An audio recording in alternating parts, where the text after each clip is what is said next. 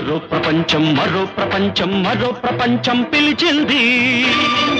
పదండి ముందుకు పదండి తోసుకు పోదాం పోదాం పై పైకి. మరో ప్రపంచం మరో ప్రపంచం మరో ప్రపంచం పిలిచింది. హరివిల్లు పాడ్కాస్ట్కి పునఃస్వాగతం.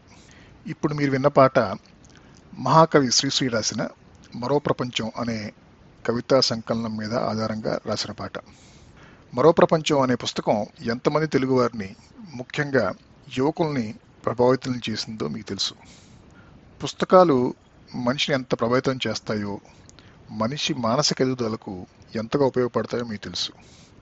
దురదృష్టవశాత్తు పుస్తక పఠనం అనేది తెలుగువారిలోనే కాదు, భారతీయులందరిలో కూడాను తగ్గింది గత కొన్ని దశాబ్దాలుగా. ముందు కేబుల్ టీవీ, దాని తర్వాత ఇంటర్నెట్, ఆ పైన గత దశాబ్ద కాలంగా స్మార్ట్ ఫోన్లు, వీటన్నిటి వల్ల పుస్తక పఠనం గణనీయంగా తగ్గుతూ వస్తుంది. తెలుగు రాష్ట్రాల్లో ఈ సమస్య ఇంకా ఎక్కువ. ఎందుకంటే ఎక్కువ మంది ప్రొఫెషనల్ కోర్సుల వైపే మొగ్గు చూపటం, ఆ ఉద్దేశంతో ప్రైవేటు స్కూళ్ళల్లో ఇంగ్లీష్ మీడియంలో చదవటం, తెలుగు అనేది ఒక సబ్జెక్టుగా ఉన్నా ఏదో పొటాపొటిగా చదివి పాస్ అవ్వటం. పైగా వీళ్ళందరూ స్కూల్లో ఉన్నప్పుడు తెలుగు పుస్తకాలే కాదు, ఏ సాహిత్యము చదివే తీరిక ఉండదు వీళ్ళకి. తెలుగువారు, ముఖ్యంగా యువతరం, తెలుగు పుస్తకాలు ఎక్కువగా చదవకపోవటం వల్ల వచ్చే నష్టం ఏంటి అని ఆలోచిద్దాం. తెలుగు జాతి విశిష్టత, చరిత్ర, సంస్కృతి, వీటిలో దేని గురించి తెలియాలంటే అసలు తెలుగు భాష ఔన్నత్యం, తెలుగు మాండలికాలు, ఉచ్చారణ, ఇవన్నీ తెలుసుకోవాలన్నా కూడా దానికి సులువైన మార్గం, కొన్నిసార్లు ఏకైక మార్గం తెలుగు పుస్తకాలే. నేను ఈ మధ్య ట్విట్టర్లో ఒక సర్వే పెట్టాను. దాని ద్వారా తేలింది ఏంటంటే, తెలుగు పుస్తకాలు చదవాలని ఆసక్తి ఉన్నవారిలో చాలామందికి ఎక్కడ చదవాలి, చదవాల్సిన గొప్ప పుస్తకాలు ఏంటి అనే విషయంపై ఎక్కువగా అవగాహన లేదు. ఇంకొంతమంది అయితే ఆసక్తి ఉన్నా కూడా తీరిక లేకపోవటం వల్ల చదవలేము అనే కారణం చూపారు. ఇలాంటి సమస్యలన్నిటికీ నా దృష్టిలో సులభమైన పరిష్కారం తెలుగు ఆడియో బుక్స్ చదవటం. మీరు వేరే పని చేస్తూ కూడా వినొచ్చు. అలాగే అక్కడ ఉండేవి చాలా వరకు గొప్ప పుస్తకాలే. అలాంటి తెలుగు ఆడియో బుక్ యాప్స్లో ముందు వరుసలో ఉన్న దాసుభాషితం అనే యాప్ సహ వ్యవస్థాపకులు కిరణ్ గారితో ఇవాల్టి నా పాడ్కాస్ట్. దాసుభాషితం గురించి కాకుండా తెలుగు భాష వ్యాప్తిలో ప్రైవేట్ రంగాన్ని ప్రోత్సహించాల్సిన ఆవశ్యకత గురించి కూడా మాట్లాడుకున్నాం. విని మీ అభిప్రాయాలు, సూచనలు నాతో పంచుకోండి. కిరణ్ గారు, సుస్వాగతం అండి హరివిల్లు పాడ్కాస్ట్కి. క్లుప్తంగా మీ పరిచయం, అదే మీ నాన్నగారిది కానీ మీది కానీ, అసలు మీరు ఈ దాసుభాషితం అనే యాప్, ఈ ప్రయత్నం ఎందుకు మొదలుపెట్టారు, ఈ అంశాల మీద మాట్లాడతారా? తప్పకుండానండి. ముందుగా మరొకసారి మీకు, మీ శ్రోతలకి ధన్యవాదాలు మీ పాడ్కాస్ట్లో నన్ను ఆహ్వానించినందుకు. నేను పుట్టి పెరిగింది హైదరాబాద్ అండి. బద్రికా కాలేజ్లో బీకామ్ చదివాను. తర్వాత ఎంబీఏ లివర్పూల్ బిజినెస్ స్కూల్లో ఎంబీఏ చేశాను. ప్రధానంగా నా వృత్తిపరంగా ముఖ్యాంశాలు మూడున్నాయి. అది గూగుల్ హెచ్సిఎల్ సంస్థల్లో వాణిజ్య విభాగంలో పనిచేయటం, తర్వాత ఆ రెండింటి మధ్యలో నా సొంత అంకుర కంపెనీ, టెక్నాలజీ కంపెనీ స్థాపించి ఒక యాడ్టెక్ ప్రోడక్ట్ నిర్మించాము. అది దానిని ఇంకో పెద్ద టెక్నాలజీ కంపెనీ సొంతం చేసుకుంది. నేను పుట్టి పెరిగింది హైదరాబాద్లో అయినా ప్రస్తుతం చెన్నైలో ఉంటున్నాను. హైదరాబాద్ వదిలేసి యాక్చువల్లీ ఒక 15-20 ఏళ్ళు అయినట్టుంది. కానీ ఇంకా చాలా అనుబంధం ఉంది హైదరాబాద్ అన్న, తెలుగు అన్న, తెలుగు రాష్ట్రాలన్నా, తెలుగు ప్రజలన్నా, తెలుగు సమాజం అన్న, దేశం అన్న. ఓకే, సో మీరు, మీ నాన్నగారు కలిసి ఈ దాసుభాషితం యాప్, ఈ ప్రయత్నం మొదలుపెట్టడానికి వెనుకున్న ఉద్దేశాలు ఏంటి? ఇది ఒక విధంగా యాదృచ్ఛికంగా జరిగిందేనండి. ఎందుకంటే దీని ఆవిర్భావం, బీజం పడింది ఒక 10 ఏళ్ల క్రితం. నాన్నగారు రిటైర్ అయిపోయిన తర్వాత, నాన్నగారు తులసీదాస్ గారు, ఆయన అవిభాజిత ఆంధ్రప్రదేశ్ రాష్ట్రంలో పాఠశాల విభాగంలో డిప్యూటీ డైరెక్టర్గా పనిచేసి కాకినాడలో రిటైర్ అయ్యారు. ఆయన సర్వీస్ అంతా ఎక్కువ హైదరాబాద్లోనే జరిగింది. కాబట్టి హైదరాబాద్లోనే ఆయన ఉంటున్నారు ప్రస్తుతం. ఆయన రిటైర్ అయిన తర్వాత ఆయనకి ఏదైనా వ్యాపకం ఉండాలని ఆయన సాహిత్యం అభిలాషి, అభిమానిస్తారు, చదివేవారు చాలా. ఆయనకి మంచి గళ ఉందని మా అందరి అభిప్రాయం, మా కుటుంబానికి. ఇది ఎందుకు మొదలెట్టకూడదు అని ఒక ఆలోచన వస్తే సరే ఆయన ఒక హాబీగా మొదలెట్టింది అది. అయితే హాబీగా మొదలెట్టి సౌండ్ క్లౌడ్ మీద ప్రసారం చేయటం మొదలెట్టారు. నేను అప్పట్లో ఆయనకి కొంచెం సహకరించేవాడిని. 2017లో హెచ్సిఎల్లో నేను పనిచేస్తున్నప్పుడు, హెచ్సిఎల్ యాక్చువల్లీ ఒక హెచ్సిఎల్ వారి అంకుర సంస్థలో నేను పనిచేసేవాడిని, హెచ్సిఎల్ మాతృ సంస్థ. ఈ అంకుర సంస్థని వాళ్ళు మూసేశారు. సో తర్వాత వీళ్ళందరినీ ఒక దాదాపు 250 మందిని ఏం చేద్దామా అనుకునేప్పుడు పలు రకాల వాళ్ళు ఆప్షన్స్ ఇవ్వటం మొదలెట్టారు. దాంట్లో ఒక ఆప్షన్ ఏంటంటే నేను చెన్నై నుంచి మళ్ళీ మారాల్సి రావటం. అప్పుడే చెన్నైకి వచ్చి మళ్ళీ మొత్తం స్థాపించుకుని, నా భార్య కూడా ఒక మంచి ఉద్యోగం సంపాదించుకుని ఇక్కడ, పిల్లలందరూ స్కూల్లో జాయిన్ అయ్యారు. మళ్ళీ వెంటనే ఒక సంవత్సరంలో మాకు బిచాన ఎత్తడం ఇష్టం లేకపోయింది. సో అప్పుడు నేను ఏం చేయొచ్చు అని చూస్తుంటే నేను ఒక ఇండస్ట్రీ రిపోర్ట్స్ అవి చదవటం మొదలెట్టాను అనమాట. దాంట్లో స్థూలంగా ఏంటంటే ఈ భారతీయ భాషల్లో చాలా అవకాశాలు ఉన్నాయి అనేది ఒకటి అర్థమైంది నాకు. తర్వాత నాన్నగారి సౌండ్ క్లౌడ్ ఛానల్ చూస్తే అది ఏ విధమైన మార్కెటింగ్ లేకుండా చాలామంది శ్రోతలు అది వినటం, అదొకటి ఇంకోటి ఆశ్చర్యాన్ని, ఆనందాన్ని కలిగించింది. అప్పుడు అనుకున్నాను అనమాట, అప్పుడు నిశ్చయించుకున్నాను అనమాట, దీంట్లో ఏమైనా చేద్దాము. తర్వాత ఈ సామాజిక పరంగా కూడా నాకు నాన్నగారికి ఇద్దరికీ కూడా తెలుగు సంబంధించి, సమాజానికి సంబంధించి, తెలుగు భాష గురించి, తెలుగు సాహిత్యం గురించి, వీటన్నిటి మీద కొన్ని ఆలోచనలు ఉన్నాయి. అవన్నీ కూడా వాటికి ఒక స్వరూపం ఇచ్చి కొంచెం మంచి చేద్దాం అనే ఉద్దేశంతో మొదలెట్టాం అనమాట. మీ యాప్ నా తెలిసినంత వరకు అత్యంత ప్రజాదరణ పొందిన తెలుగు ఆడియో యాప్ ఇది. ప్రస్తుతం మీరు అందిస్తున్న కంటెంట్ ఈ యాప్ ద్వారా, దాని గురించి కూడా మనం మాట్లాడుకుని దాని తర్వాత ఇంకొంచెం జనరల్గా ఈ మార్కెట్ గురించి, నేను పాఠకుల గురించి మాట్లాడుకున్నాను. తప్పకుండానండి. ఇది మొదట్లో చాలా బాలరిష్టాలు అంటారు కదా, అవి కలిగాయి యాప్ నిర్మాణంలో. సౌండ్ క్లౌడ్లోనంత వరకు ఇట్స్ స్టేబుల్ ప్లాట్ఫామ్, కాకపోతే దాంట్లో కొన్ని అననుకూలతలు ఉన్నాయన్నమాట. అది ట్రాక్స్ వినటానికి పనికి వస్తుంది కానీ పుస్తకాలు వినటానికి పనికిరాదు. తర్వాత ఈ యాప్ నిర్మాణం మొదలెట్టిన తర్వాత మొదట్లో ఒక సంస్థతో ఒప్పందం కుదుర్చుకున్నాము. వాళ్ళు కాళ్ళు ఇచ్చుకుంటూ చేసేసరికి దాదాపు ఒక సంవత్సరం ఆలస్యంగా వెళ్ళలేదు యాప్. సో కాంటెంట్ నిర్మాణం అయిపోయింది, అది చేస్తున్నాం ఒక పక్క. యాప్ సాంకేతికంగా యాప్ నిర్మాణం కొంచెం వెనకబడింది అనమాట. వెనకబడ్డా కూడా తర్వాత విడుదలైంది కూడా పెద్దగా ఆనందాన్ని కలిగించలేకపోవటం, చికాకులు కలిగించడం, అవి వాటితోటి కొంచెం ఇబ్బందులు పడ్డాం. దాదాపు ఒక సంవత్సరం పాటు ఇబ్బందులు పడ్డాము. తర్వాత నేను ఆ సంస్థని మార్చి వేరే సంస్థతోటి పనిచేయటం మొదలెట్టిన తర్వాత కొంచెం పరుగులు తీసింది యాప్. సో నిజంగా నేను చెప్పాలంటే నేను అనుకునేది ఏంటంటే యాప్ ఈ 2020 జనవరిలోనే విడుదలైందండి. అంతకుముందు 1-2 సంవత్సరాల నుంచి ఉన్నా కూడా అది చాలా చికాకులుగా ఉన్న యాప్ అది. అయితే ప్రజాదరణ విషయానికి వస్తే, మా దాని గురించి మాట్లాడుకుంటే నాకు అనిపిస్తుంటుంది మాకు వచ్చే రివ్యూస్ ఏదైతే ఉన్నాయో, రైట్, 4 స్టార్ రివ్యూలు ఇచ్చి కొన్ని సందర్భాల్లో 5 స్టార్ రివ్యూ ఇచ్చుకోవడం. యాప్ అసలు చండాలంగా ఉంది అయినా కూడా వాళ్ళు ప్రేమతోటి పాజిటివ్ రేటింగ్ ఇచ్చి ఇది ఇబ్బంది ఉండండి చూడండి కాస్త అని చెప్పిన వాళ్ళే చాలామంది. అది ఏంటంటే అదొక విషయాన్ని సూచిస్తుందండి అది. ఎందుకంటే మనం పెద్ద కంపెనీలు, పెద్ద ఏవైనా కూడా హేమీలైన కంపెనీలు కూడా, సంస్థలు కూడా అసలు తీసి పారేస్తాం. చాలా కటువుగా మాట్లాడతాం. ఆ నిర్మాణంలో సాధ్యాసాధ్యాలు, చాలా కష్ట నష్టాలు చాలా ఉండొచ్చు, కానీ అవేవి మనం పట్టించుకోం. ఇది పని చేయట్లేదు అని తీసి పడేస్తాం, రైట్. కానీ ఒక చిన్న సంస్థ, ఒక అంత బాగా రాని యాప్, అంత బాగా పనిచేయని యాప్ని కూడా వాళ్ళు మర్యాదగా వాళ్ళు చెప్తున్నారంటే వాళ్ళు ఆ విషయం మీద ఏదైతే యాప్ ఏదైతే అందిస్తుందో దాని మీద ఉన్న ప్రేమ బట్టి, తర్వాత మా ప్రయత్నం మీద సానుభూతి ఉండబట్టి, రైట్.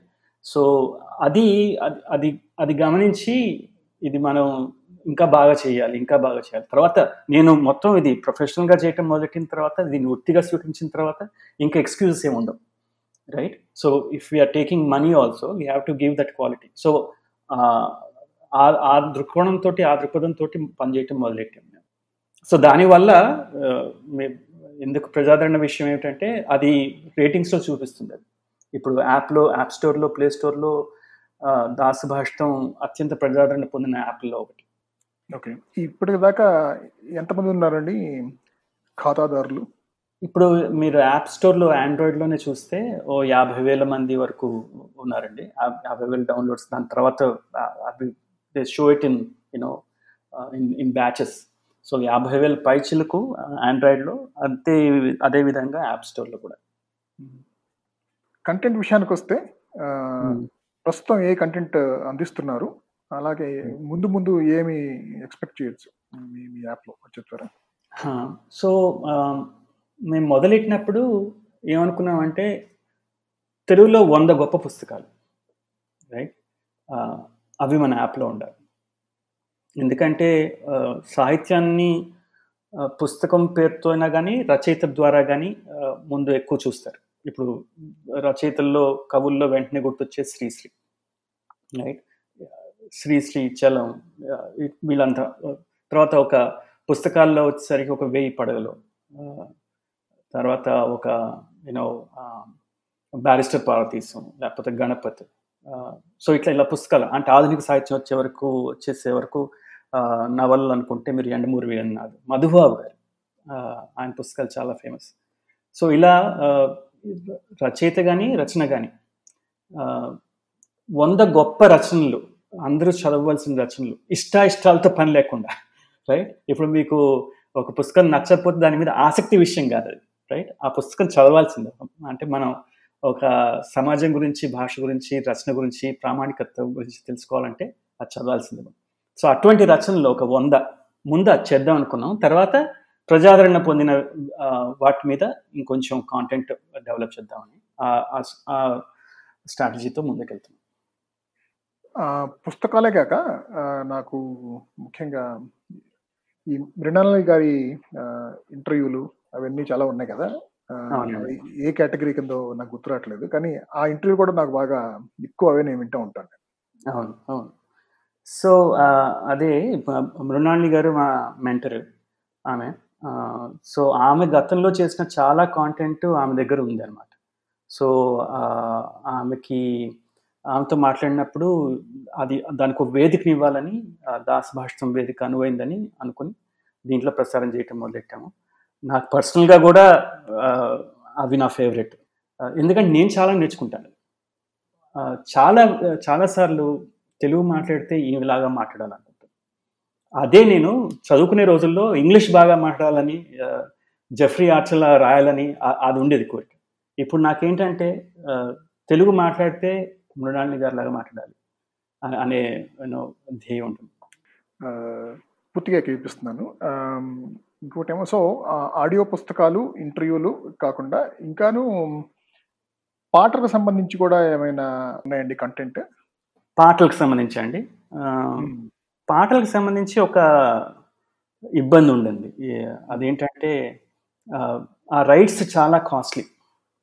సో అది తీసుకోవటం, సో ప్రస్తుతం ఉన్న స్థాయికి మేము అది అందించలేము.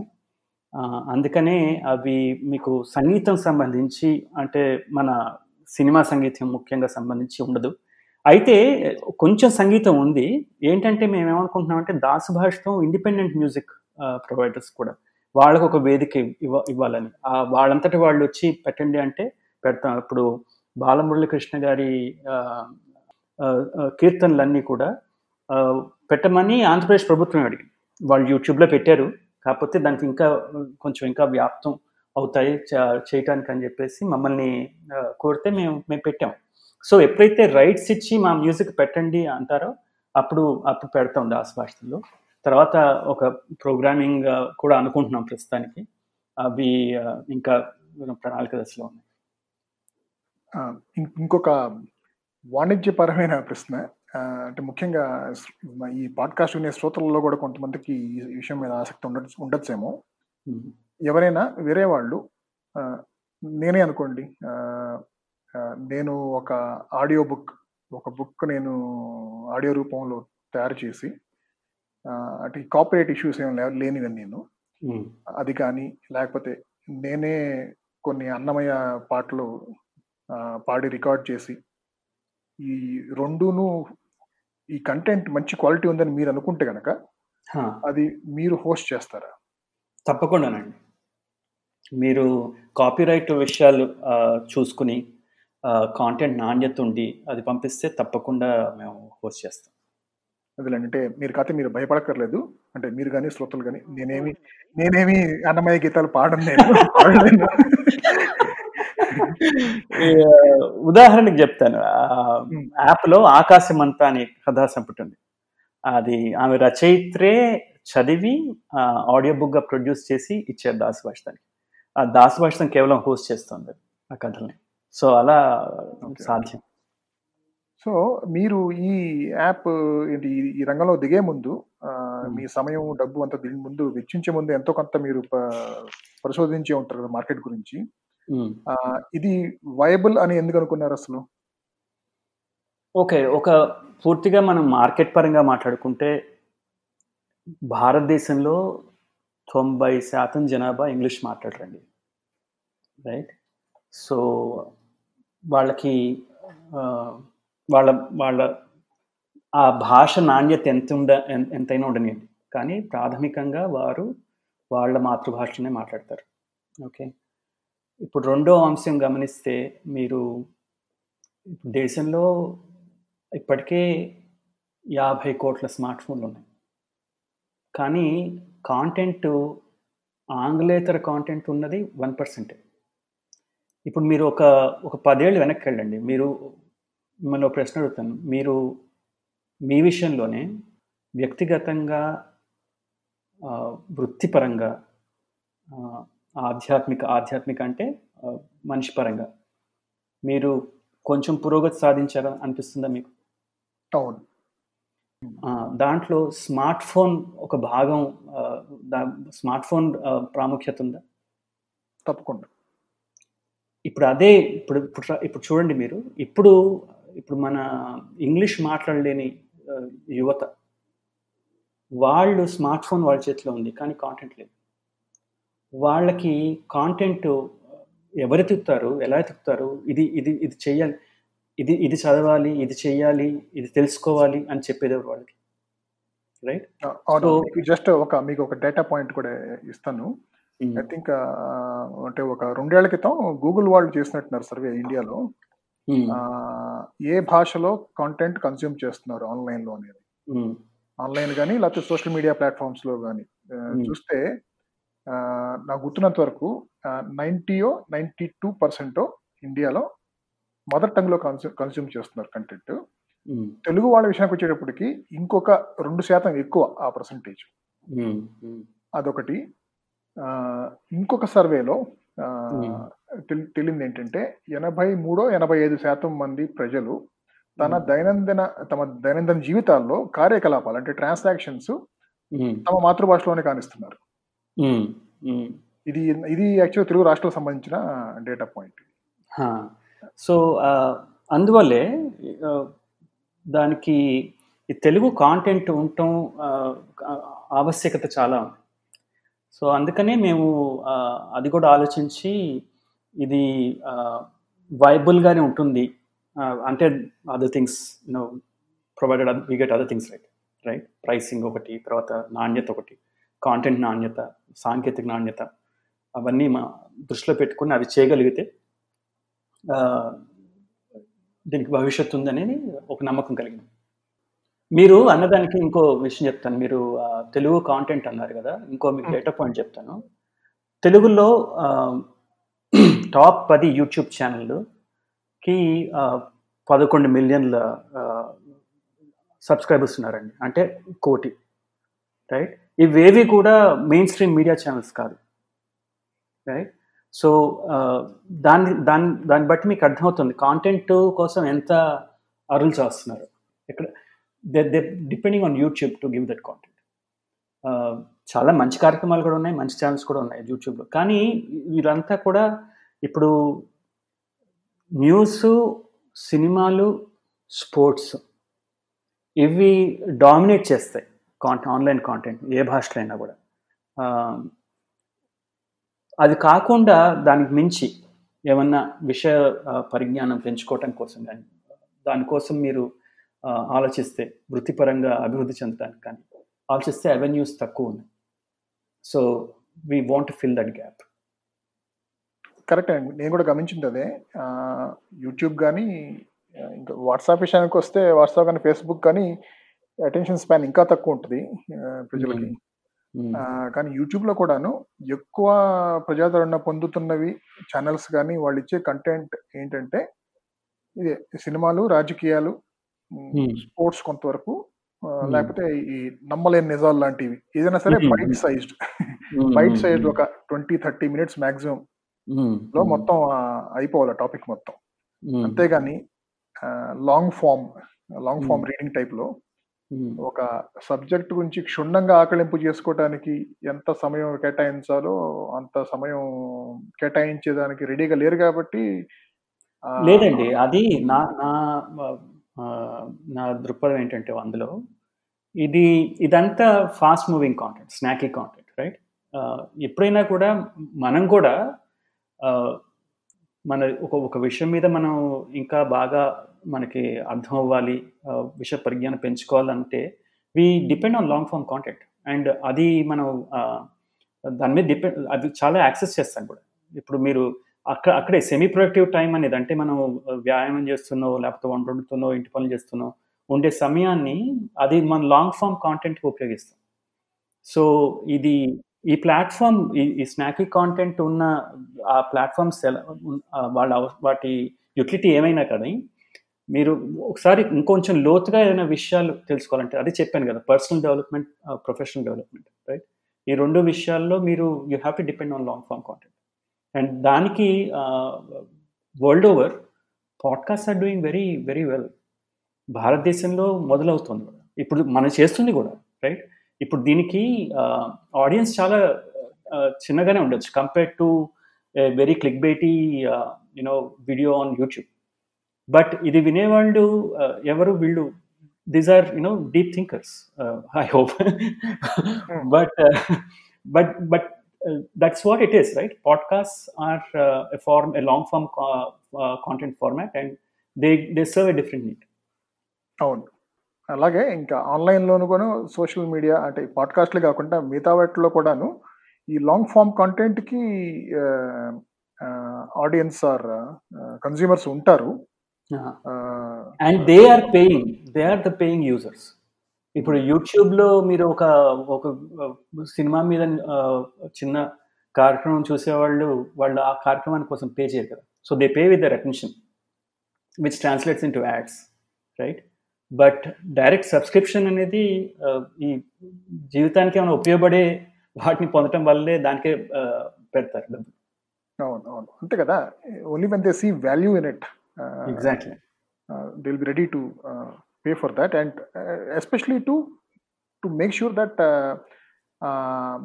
ఎవరైతే కాంటెంట్ క్రియేట్ చేస్తున్నారో వాళ్ళకు కూడా అది వైబుల్గా ఉంటుంది, వాళ్ళ బిజినెస్ కూడా సర్వైవ్ కావాలని చెప్పి వీళ్ళకి తెలుసు కాబట్టి వాళ్ళు చాలా ఆనందంగానే సబ్స్క్రైబ్ చేస్తారు. బట్ మీరు చూస్తే చాలా వరకు కూడా మీరు మొదట్లో అన్నదాని విషయం మీద అది ఎంత నిజం అంటే చాలా వరకు బిజినెసెస్ అంతా కూడా they are skewed heavily towards ad revenue models. So దాన్ని బట్టి that determines the content, right? అందుకని మనం ఆ స్క్యూ అలా ఉండటం వల్ల మనకి అవి ఎక్కువగా అనిపిస్తుంది. But we take a different approach. దాసుభాషితంలో యాడ్స్ ఉన్నాయి కానీ they can be easily taken away with small subscription fee. ఇంకొక విషయం మాట్లాడుకోవాల్సింది మనం, ఈ పుస్తక పఠనం అనేది అంటే పతనం ఉద్ధానం టైపులో ఉంది కదా కొంచెం గత 2-4 దశాబ్దాలుగా చూసుకుంటే. నా ఉద్దేశంలో ఈ పతనం అనేది ఏవైతే ఉందో అది 3 దశాబ్దాల్లో జరిగిందండి. మొదటిది ఈ కేబుల్ టెలివిజన్ వచ్చే వరకు కూడా జనాలు పుస్తకాలు చదివారు. రెండో ఇది 2000 సంవత్సరంలో వచ్చింది, with internet and all that. Then మూడో నాకు ఏమైందంటే స్మార్ట్ ఫోన్ వల్ల వచ్చింది. But smart phone is again this good and bad. నేను ఇందాక మీతో చెప్పినట్టు గత 10 ఏళ్లలో మన అభివృద్ధి మనం చూసుకుంటే, 10 ఏళ్ల క్రితం ఎలా ఉన్నాం ఇప్పుడు ఎలా ఉన్నాం చూసుకుంటే మనం తప్పకుండా మెరుగైనట్టు ఉంటుంది మనకి. దాంట్లో స్మార్ట్ ఫోన్ చాలా భాగస్వామ్యం చాలా ఉంది.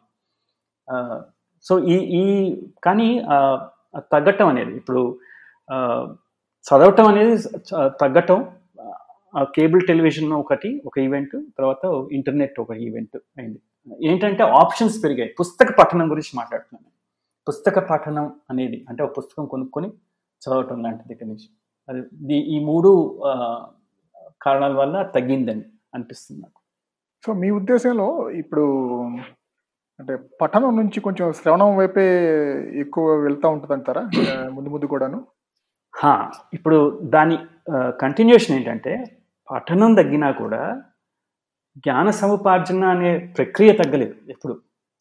సరే, ఒక పుస్తకం చదవటం దగ్గర నుంచి ఒక సీరియల్ చూడటం మారారు అనేది వేరే విషయం. కానీ మనం మాట్లాడుకునేది ఏంటంటే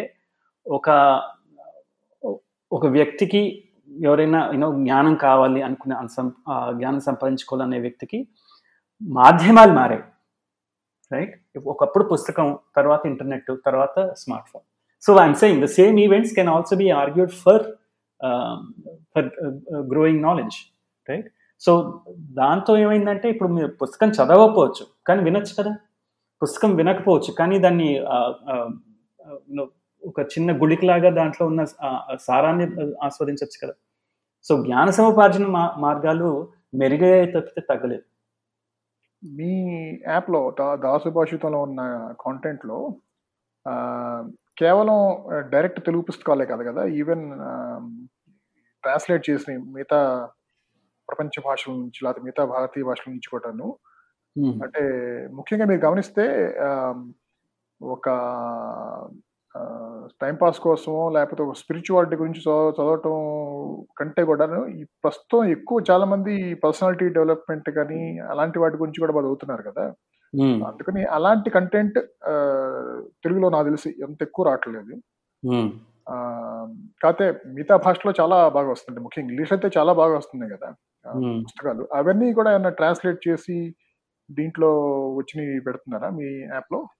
చాలా మంచి ప్రశ్న అండి ఇది. ఎందుకంటే మేము ఆ పని మీదే ఉన్నాం.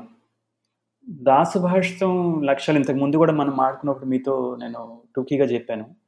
దాసుభాషితానికి ప్రధానంగా 2 లక్ష్యాలు ఉన్నాయి. ఒకటి ఏంటంటే మన తెలుగు సాహిత్యం ఇంత గొప్పదా, ఆహా అనిపించింది, నాకు అనిపించింది అది. నేను దాసుభాషితం మొదటిన తర్వాత కొన్ని కార్యక్రమాలు వింటుంటే ఇది తెలియలేదే మనకిన్నాళ్ళు అనిపించింది, రైట్? అలా అనిపించడం ఒకటి. రెండోది ఏంటంటే విశ్వ సాహిత్యంలో, రైట్, బ్రహ్మాండమైన ఆలోచనలు కానీ అవి మన తెలుగు సమాజానికి అందించడం, ముఖ్యంగా యువతకి అందించడం, మన భాషను అందించడం. ఈ 2 లక్ష్యాలండి దాసుభాష. ఆ మార్గంలో మేము ప్రణాళికలు వేసుకుంటున్నాం. తర్వాత ముఖ్యంగా ఇప్పుడు వచ్చే ఈ త్రైమాసికంలో మేము వికాసం అనే విభాగాన్ని మొదలెట్టబోతున్నాము. ఇదేంటంటే ఒక డేటా పాయింట్ ఇస్తాను మీకు. భారతదేశంలో ఒక ఒక మానసిక నిపుణులు ప్రతి 10,000 మందికి ఉన్నారండి. సారీ, ఒక మానసిక నిపుణులు ప్రతి 2 లక్షల మందిలో ఒక మానసిక నిపుణుడు ఉన్నాడు భారతదేశంలో. అది ideal ratio is 1:10,000. We are at 1:2 lakhs. ఇది చాలా వరకు ఏంటంటే ఇప్పుడు పిల్లల పెంపకంలో చాలా విషయాలు సైన్స్ ఎంత అభివృద్ధి చెందిందంటే సాధారణ చాలా విషయాలకి మనకి టెక్నిక్స్ ఉన్నాయి, ఇంటర్వెన్షన్స్ ఉన్నాయి. అవన్నీ కూడా ఇది చేయండి, పెంపకంలో చిన్న చిన్న మార్పులు పట్టుకొస్తే పిల్లలు చాలా విషయాలు చాలా సమస్యల నుంచి బయటపడతారు. కానీ ఈ కాంటెంట్ ఏది అర్థమయ్యే భాషలో తెలుగులో లేదు. సో అందుకనే దాసుభాషితం మేము మొదలెడుతున్నాం. అది ఆ వికాసం సెగ్మెంట్. భవ్యమైన శైశవం, భవ్యమైన బాల్యం, భవ్యమైన కౌమారం, ఈ మూడు విభాగాల్లో పిల్లల వికాసంలో తల్లిదండ్రులు సహజంగా చేసే తప్పులు, వాటి పర్యవసానాలు, పరిష్కారాలు, అవి సులువైన తెలుగులో. తర్వాత అది పెద్ద పెద్ద పుస్తకాలు చదివినట్టు ఉండదు. ఒక అరగంట గంట అలా చదువుతుంటే, అవి వింటే చాలా మందిలో మార్పు, తల్లిదండ్రుల మార్పు వస్తుందని మా అభిప్రాయం. ఈ మధ్య నేను మీ పాడ్కాస్ట్ లో, మీ యూట్యూబ్ ఛానల్ చూసాను. ఏంటంటే ఇలా మీరు యాప్ పెట్టారు, బాగానే ఉంది, కానీ ఇలా సబ్స్క్రిప్షన్ మోడల్ కింద పెట్టడం ఎంతవరకు సబబు అనేది, అది అది యాక్చువల్గా దానికి సంబంధించి మీరు వివరణ ఇచ్చారు దాంట్లోనే, నేను విన్న దాంట్లోనే, కానీ ఆ విషయం గురించి ఇంకోసారి చర్చించుకుంటే బాగుంటుందేమో అనేది చెప్తారా? తప్పకుండానండి. తర్వాత ఇది నేను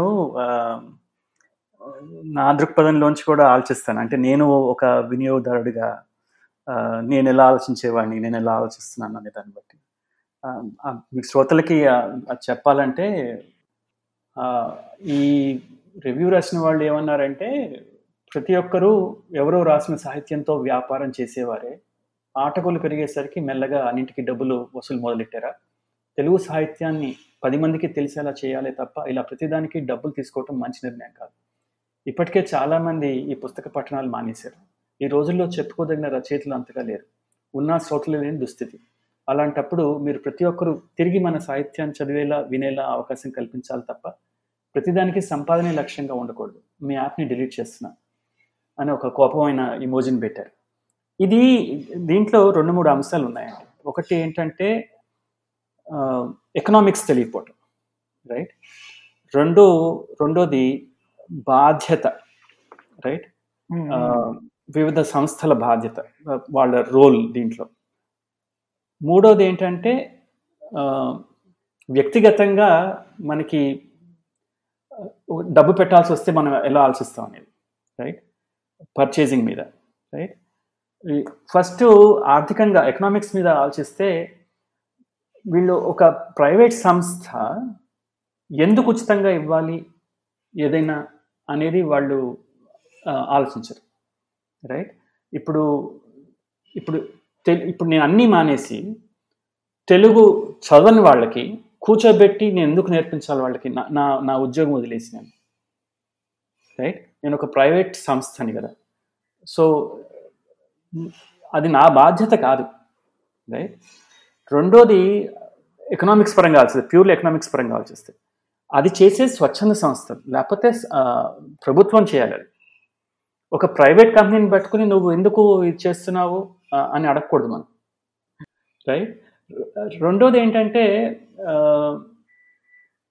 తెలుగు భాషాభివృద్ధి, సాహిత్యాభివృద్ధి, వ్యాప్తి, అవి ఆ లక్ష్యం కూడా అన్ని సంస్థలు కలిసి పనిచేయాలి. ప్రభుత్వం చేసే పని ప్రభుత్వం చేయాలి, స్వచ్ఛంద సంస్థలు చేసే పని స్వచ్ఛంద సంస్థలు చేయాలి, ప్రైవేట్ రంగం చేసే ప్రైవేట్ రంగం చేయాలి, వ్యక్తులుగా చేసేది వ్యక్తులుగా చేయాలి. మీ రెహమానును పవన్ సంతోష్తో పాడ్కాస్ట్ చేశారు, దాంట్లో నాకు అది చాలా ఎంజాయ్ చేశాను, నేను చాలా ఆనందించాను వింటూ. దాంట్లో వాళ్ళు ప్రతి ఒక్కళ్ళు వ్యక్తిగతంగా ఏం చేయొచ్చో దాని గురించి కూడా చర్చ జరిగింది దాంట్లో. అది 2-3 విషయాలు నేను నేర్చుకున్నాను. అరే ఇది నేను ఇది చేయాలని. ఇప్పుడు నేను కూ అనే యాప్ కూడా వాడుతున్నాను, ఎందుకంటే తెలుగులో వాడటం అనేది ఇంకా నాకు, అంటే ఇంటర్ఫేస్ తెలుగులో వాడటం, రైట్. మనం చాలా వరకు ఇంగ్లీష్ ఇంటర్ఫేసే వాడతాను, తెలుగులో ఇంటర్ఫేస్ అలవాటు అవ్వాలి నాకు అని చెప్పేసి నేను కూ యాప్ని వాడుతున్నాను. వాళ్ళ బ్యాలెన్స్ చాలా చక్కగా ఉంది, వాళ్ళ సమతుల్యం పాటిస్తున్నారు. వాళ్ళు మరీ గ్రాంధికంగా లేదు, మరీ ఇంగ్లీష్లోనే పదాలు తెలుగులో రాయటం లేకుండా ఒక సమతుల్యం పాటిస్తున్నారు వాళ్ళు. సో ఆ కూ యాప్ లాంటివి. సో వ్యక్తిగతంగా చేసేది.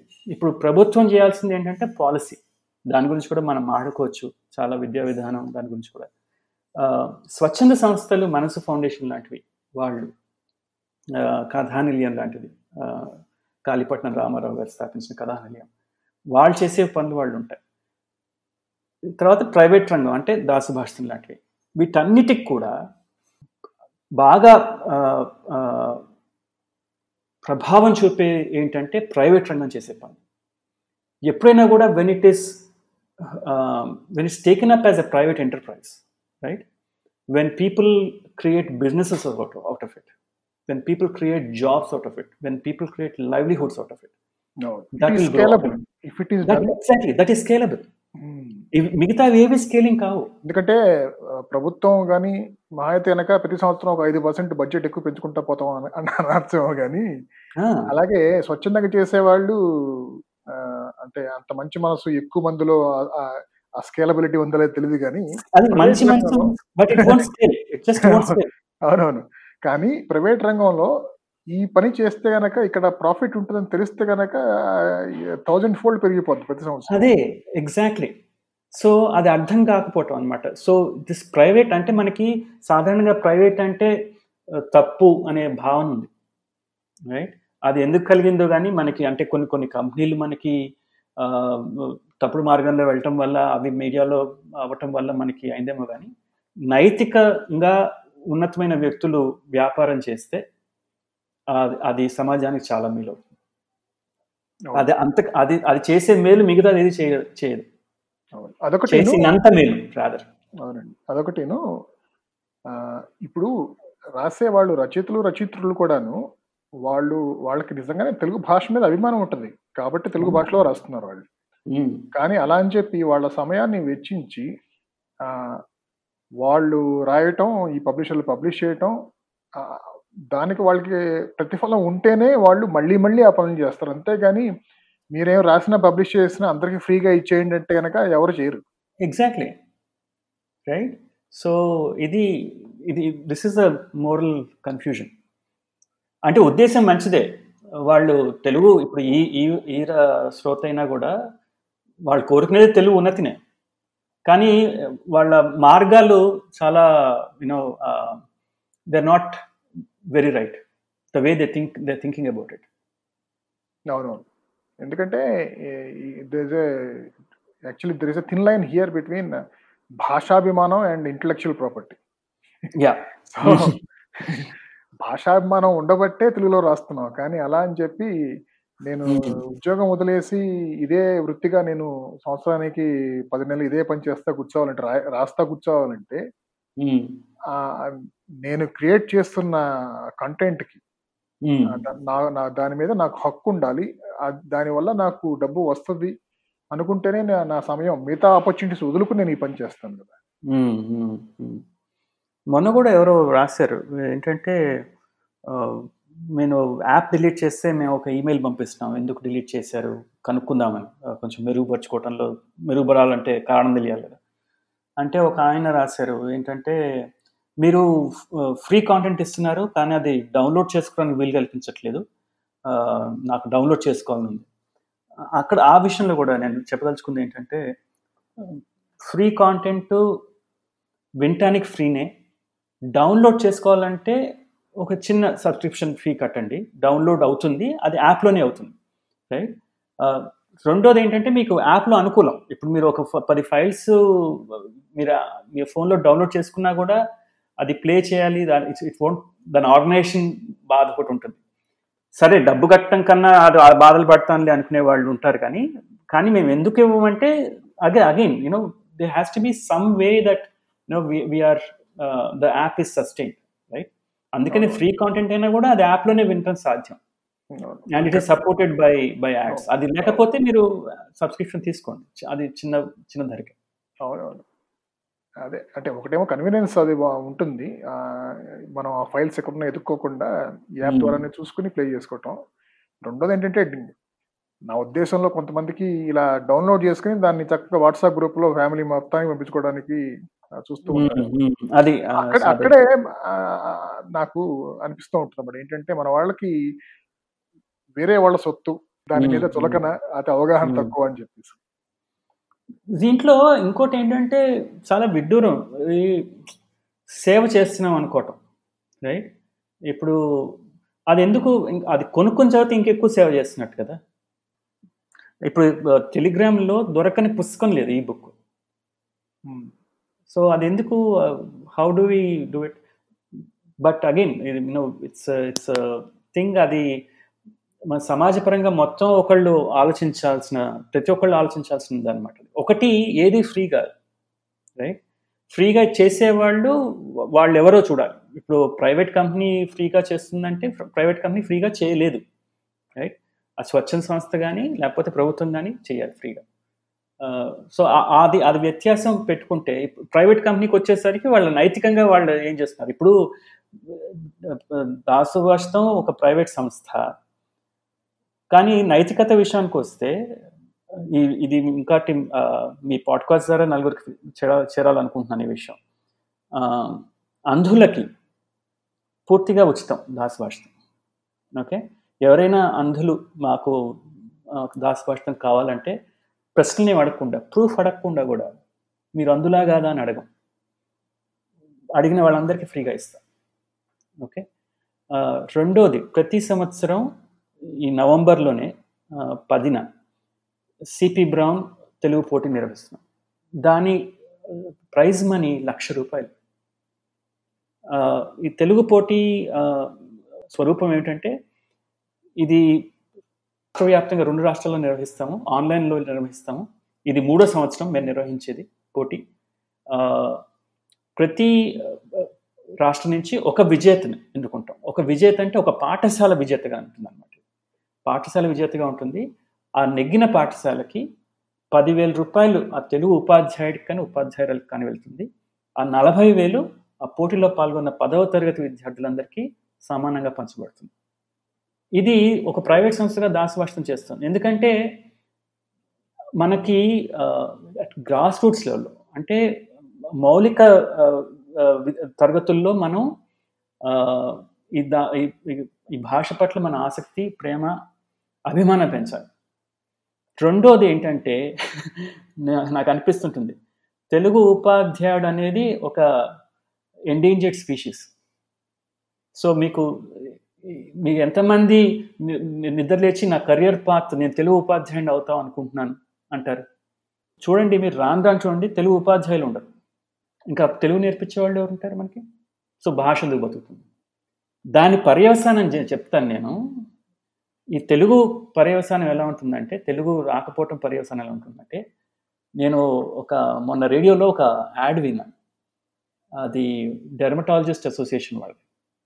ఆ యాడ్ ఇలా ఉంది: స్కిన్ స్పెషలిస్ట్ని కలవకుండా స్కిన్ ప్రాబ్లమ్స్కి మెడికల్ షాప్ నుండి ఏ ప్రోడక్ట్స్ని యూజ్ చేయకూడదు. ఇది యాడ్ ప్రకటన. ఇది ఈ లెవెల్కి ఎందుకు దిగజారాం మనం అంటే, మనకి ఆ రాసిన వాళ్ళకి ఆ స్పృహ లేకపోవటం అన్నమాట. అంటే పదాలు ఉన్నాయి, ఇదేమి గ్రాంధికం కాదు కదా, కానీ పదాలు ఉన్నాయి, పదాలు వాడాలి అని స్పృహ లేకపోతే, మీకు అది బాల్యం నుంచి, మీకు పాఠశాల దశలోంచి అది పెంపొందించకపోతే మీకు ఎటువంటి పర్యవసానాలు వస్తాయి. అందుకనే కొంచెం అరెస్ట్ చేయటానికి, అండ్ తర్వాత తెలుగు ఉపాధ్యాయులకు కూడా ఒక గౌరవం ఇవ్వటానికి ప్రధానంగా.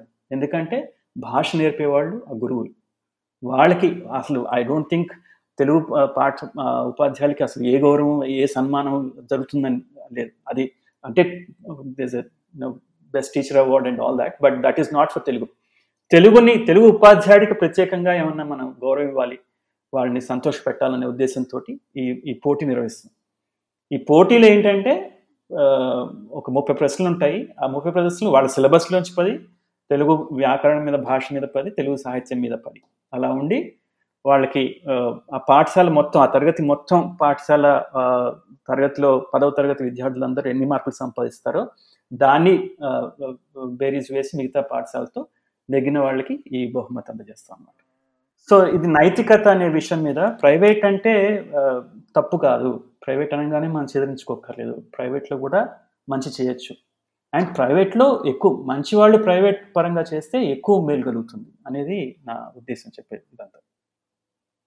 అవును, అదేలేండి. అంటే I can see a parallel between అంటే socialism versus capitalism debate here. ఏంటంటే ఉన్న రిసోర్సెసే కాదు, అంటే day 1 ఏ రిసోర్సెస్ ఉన్నాయి అవే కాకుండా దీని తర్వాత ఎవరైనా కొత్తగా ఏమన్నా తయారు చేసినా కూడాను అన్నీను అందరూ సమానంగా పంచుకోవాలి అంటే గనక ఎవరు కొత్తగా తయారు చేయరు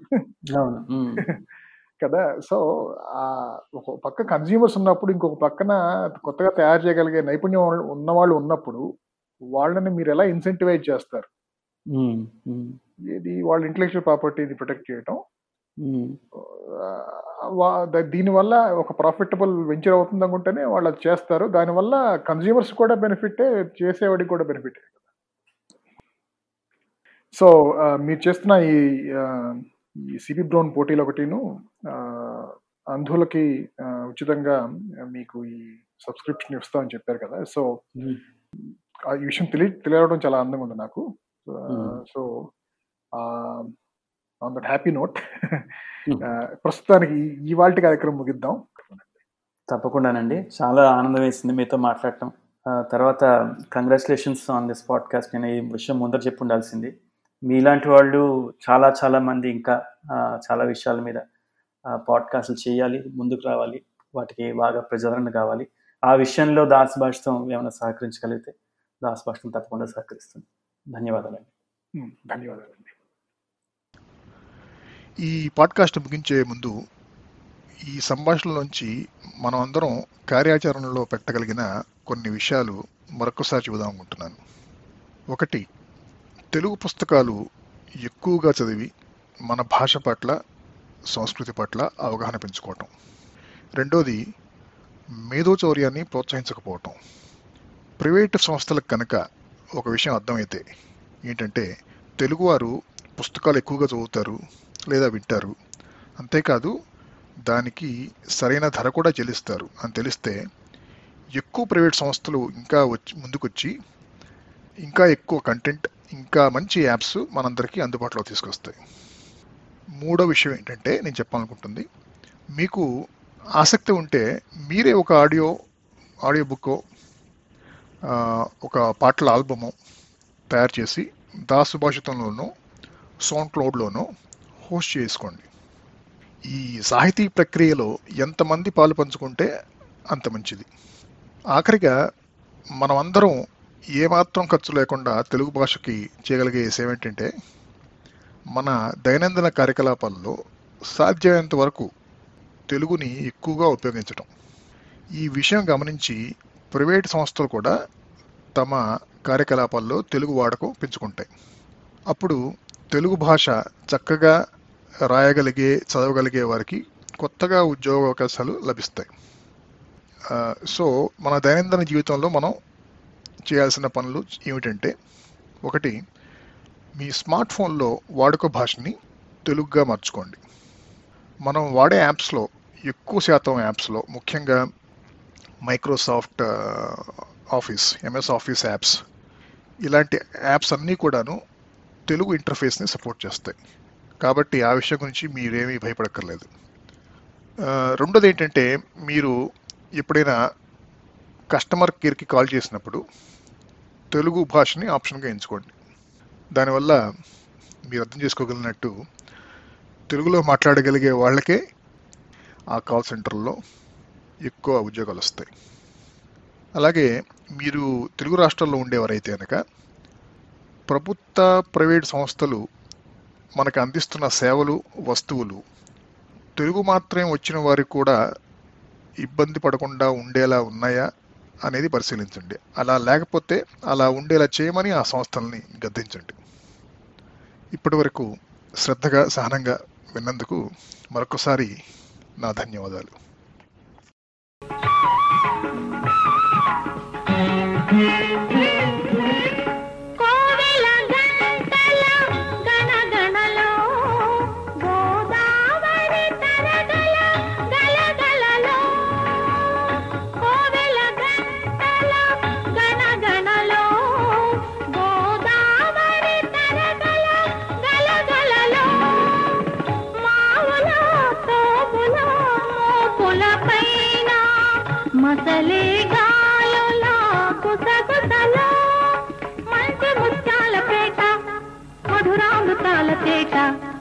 ఒక పాట పాడనా తెలుగు పాట, పరవశనై నీ పరవశన